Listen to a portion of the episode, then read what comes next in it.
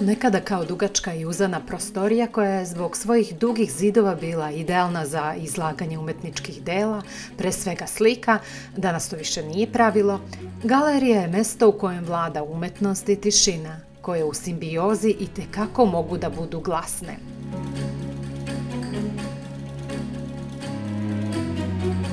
Takva je i galerija Zuske Medveđeve, koja je u Bačkom Petrovcu osnovana pre 33 godine, iako se sama ideja rodila još 1984. kada je likovna umetnica, čije ime ova kulturna institucija nosi, u svom ateljeu u Bratislavi okupila tadašnje važne ličnosti iz društveno-političkog i kulturnog miljeja Bačkog Petrovca i rekla Drago mi je što ste došli. Treba da požurimo sa galerijom u Petrovcu. Napisat ćemo testament. I to je to. Moje delo se tu završava. Od onoga što imam u Petrovcu napravite galeriju.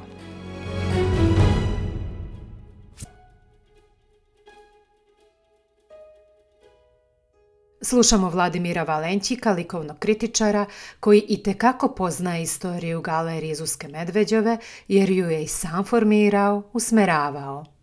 Pripreme za otvaranje galerije e, su nastale početkom 80. godina, kada je Zuska Medveđova već u ozbiljnim godinama razmišljao o tome, pošto porodice nije imala, šta da uradi sa svojim slikama i odlučila je, njena želja je bila da ih pokloni Petrovcu i Petrovčanima, njenim sugrađanima.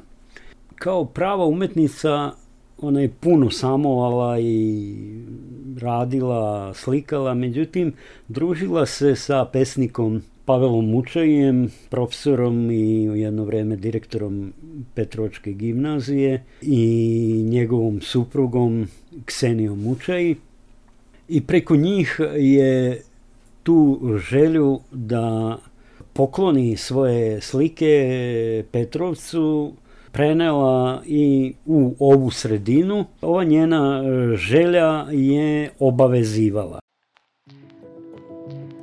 Ja, akademska slikarka Zuzka Medveđova iz Petrovca, celo svoje delo koje sam stvorila pod visokim bačkim nebom i tako čudesno lepom nagomilanim oblacima iznad žetelačkih njiva moje Podgore i rodnog kraja, životom i radom sada završeno, poklanjam mojim dragim rođacima, Petrovčanima i zemljacima u Jugoslaviji.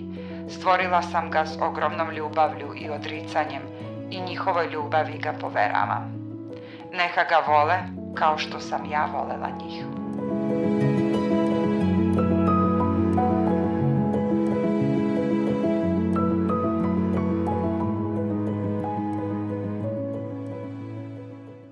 Na osnovu pisanog zaveštanja veći deo likovnih dela Zuske Medveđove je pripao Petrovčanima. Godine 1986. deo bivše osnovne škole daje se na korišćenje Domu kulture u Petrovcu, a sa ciljem otvaranja galerije prilagođavaju se nekadašnje učionice. A mislim da ljudi u to vreme to nisu tako doživljavali, uskoro ćete čuti i zašto, ali je Zuzka Medveđeva ipak tim svojim činom, poklanjanjem svoje likovne zadužbine, učinila dugoročnu uslugu Slovacima u Vojvodini – a Vladimir Valenćik upravo to i potvrđuje. Sa tom njenom željom ona je u stvari napravila bi veliku i ogromnu uslugu u ovoj sredini koja ima bogatu likovnu tradiciju uh, u kojem u Petrovcu su izložbe od te 1919. godine održavane u kontinuitetu. Bilo je slikara, amatera, kasnije i profesionalaca i likovnih pedagoga i tako dalje. Radovi na galeriji e, Zuske Medveđove u, na zgradi stare osnovne škole u Bačkom Petrovcu koja je sagrađena 1909. godine su počeli paralelno sa obnovom u stvari sa novim prostorima biblioteke u Bačkom Petrovci koja takođe spada u najstarije u Vojvodini, je osnovan 1845. godine i nekako te pripreme su trajale nekoliko godina. Kad su se ti radovi približili svome kraju, kao stručni konsultant iz muzeja savremene likovne umetnosti Vojvodine bio je pozvan njen direktor Slobodan Sanader i on je napravio plan osnivanja te galerije s tehničke strane, napravio izbor slika koje, koja će ići na restauraciju Narodni muzej u Beograd. Bilo je, e, izabrao je 54 slike koje su ujedno sačinjavale i prvu postavku sa kojom je i galerija Zuske Medveđove 1. jula 1989. godine bila otvorena. Ta vremena nisu bila nimalo jednostavna. Na vrata tadašnje Jugoslavije počeli su da kucaju ratovi, isprva tiho i neprimetno, a kasnije sve jače.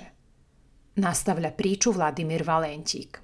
To su bila vremena posle promena u Novom Sadu. To su bila vremena kada se je ono što je sledilo 90. godina već u neku ruku osjećalo u vazduhu, mada niko se nije nadamo onom najgorem do čega je u stvari i došlo kasnije, ali imam utisak u celoj toj atmosferi da ni samo otvaranje galerije nije prošlo na adekvatan način, znači nije mu bila posvećena ta pažnja koje je taj događaj po svemu zaslužio.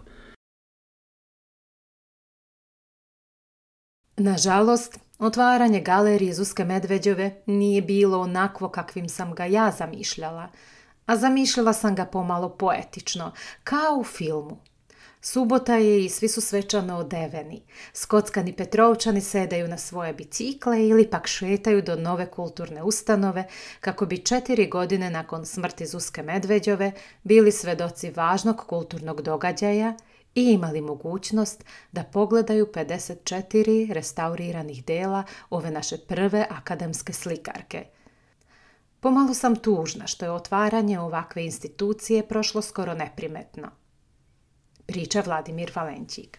O svemu najbolje govori ako, ako pomenem da medijski odaziv je bio skoro nikakav, novinar iz e, pisanog štampanog medija došao je na otvaranje bez fotoaparata, znači napisao informaciju tekst da se tako nešto kao što je otvaranje galerije dogodilo i uz nekoliko prigodnih reči Pavla Mučeja, mene i nekih pesama koje su tu bile recitovane, galerija je bila i otvorena i tako je to počelo. Galerija je mogla imati raznu sudbinu. Upravo možda to što je počela sa radom u to neko nezgodno vreme, da ga tako nazovem, možda je imala i sreće u neku ruku, jer inicijative koje su postojale kod umetnika, kod likovnih umetnika, mogle su se nesmetano realizovati, normalno bez para. U to vreme su organizovane u Petrovcu izložbe u galeriji Zuske Medveđe, dakle počelo je sa tom postavkom radova Zuske Medveđeve od 54 slike, pa je nastavljeno sa samostalnom izložbom akademskog grafičara i slikara Pavla Čanija, u to vreme profesora likovne umetnosti u gimnaziji u Bačkom Petrovcu, pa zajedničkom izložbom amatera, likovnih umetnika, bivših blatnovaca iz Petrovca, Gložana i Kupina, ali već 90. godine imali smo recimo, zahvaljujući Jaroslavu Supeku, svetsku izložbu mail arta, nekih avangardnih dešavanja, koje se, eto, ni kasnije u bolje vremena nisu više desila. Hajde da se mi ipak vratimo u sadašnjost, u 2022. godinu u kojoj je na razne kulturne, umetničke, kreativne načine obeleženo 125 godina od rođenja Zuske Medveđove.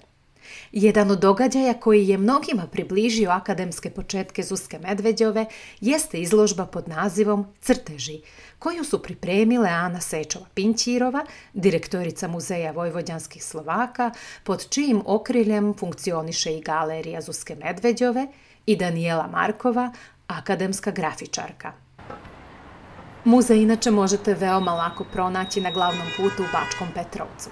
Kako bismo vas uverili da treba da ga posetite, pozivamo vas u obilazak pomenute postavke kojom će nas provesti Ana Sečova Pinćirova. Zatvorite oči, dozvolite da vas upoznamo sa umetničkim stvaralaštvom Zuske Medveđove po prvi put u audio izdanju.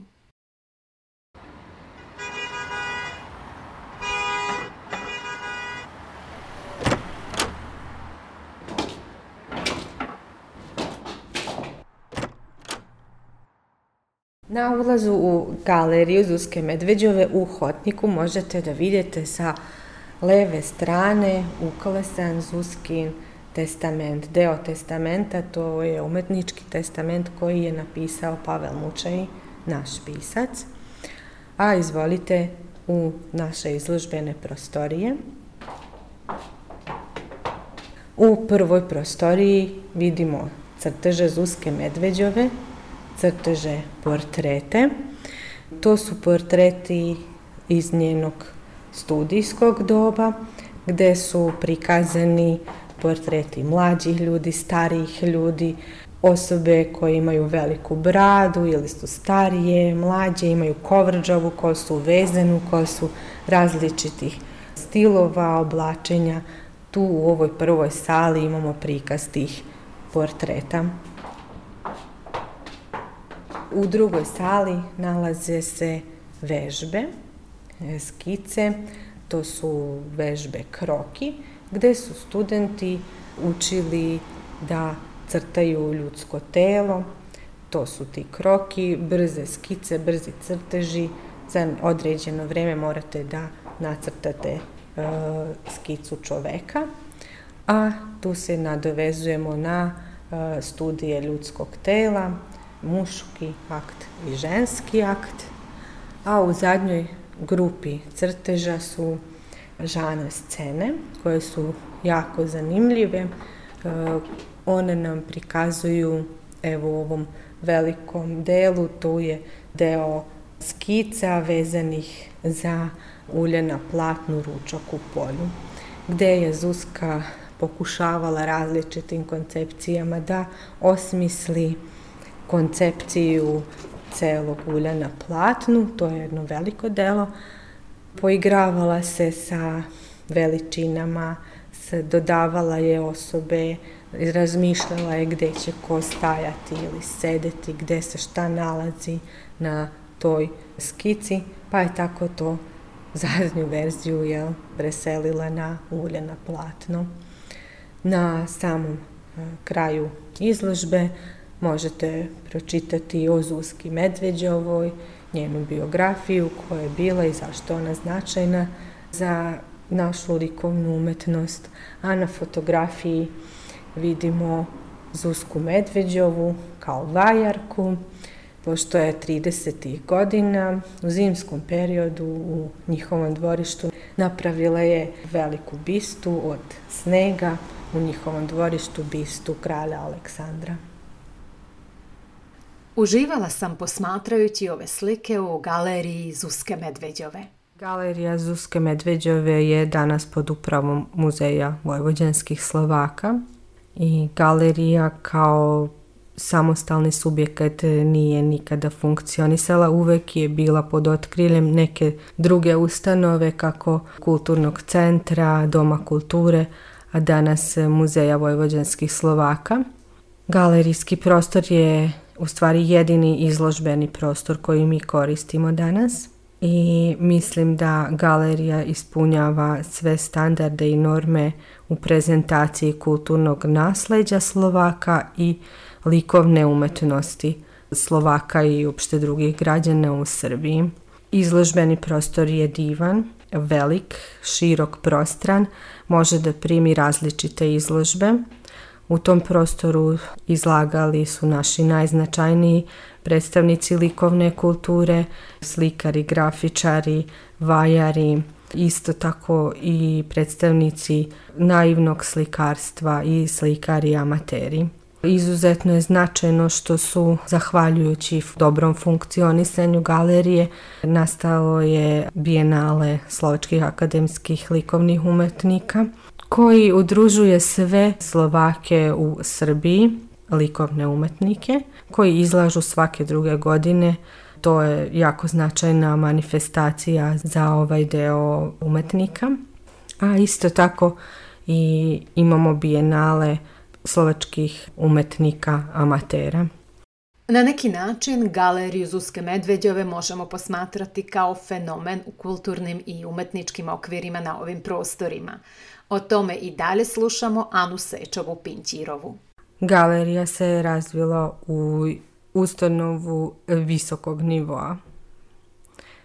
Bez obzira na prostor i samo izložbe kao takve, već i po tome što udružuje likovne umetnike, organizuje konferencije, radi sa decom razne edukativne radionice, galerija je prezentovana u okviru brožura za decu muzejski list, tako da se pretvorila u našu izuzetno značajnu ustanovu.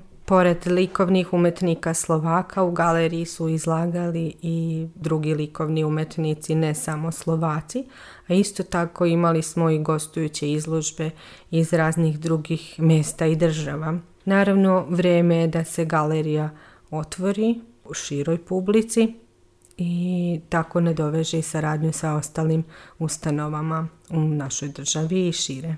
Kako živimo u multikulturnom prostoru i našom ulogom jeste otvaranje i udruživanje sa drugim ustanovama ovog tipa i značajno je za nas takođe i taj interkulturalni deo razvoja. Kaže Ana Sečova Pinćirova, a ovo zaključuje Vladimir Valenćik.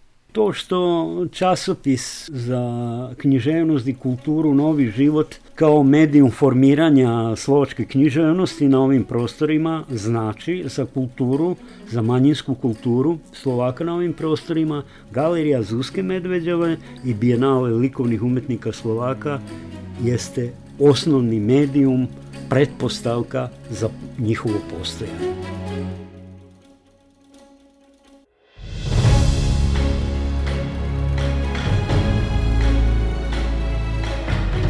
U ovoj podcast epizodi korišćene su informacije i odlomci iz monografije Zuska Medveđova, likovno delo, autora Jana Kišgecija i Vladimira Valenćika i knjige Pozvana i sećanja, autora Pavela Mučaija.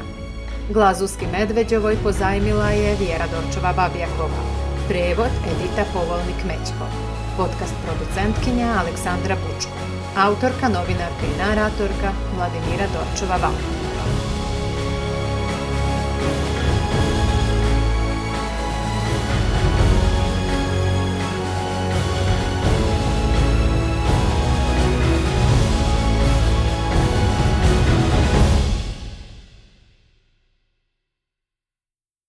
Ovaj projekat je sufinansiran iz budžeta Republike Srbije, Ministarstva kulture i informisanja. Stavovi izneti u podržanom medijskom projektu nužno ne izražavaju stavove organa koji je dodelio sredstva.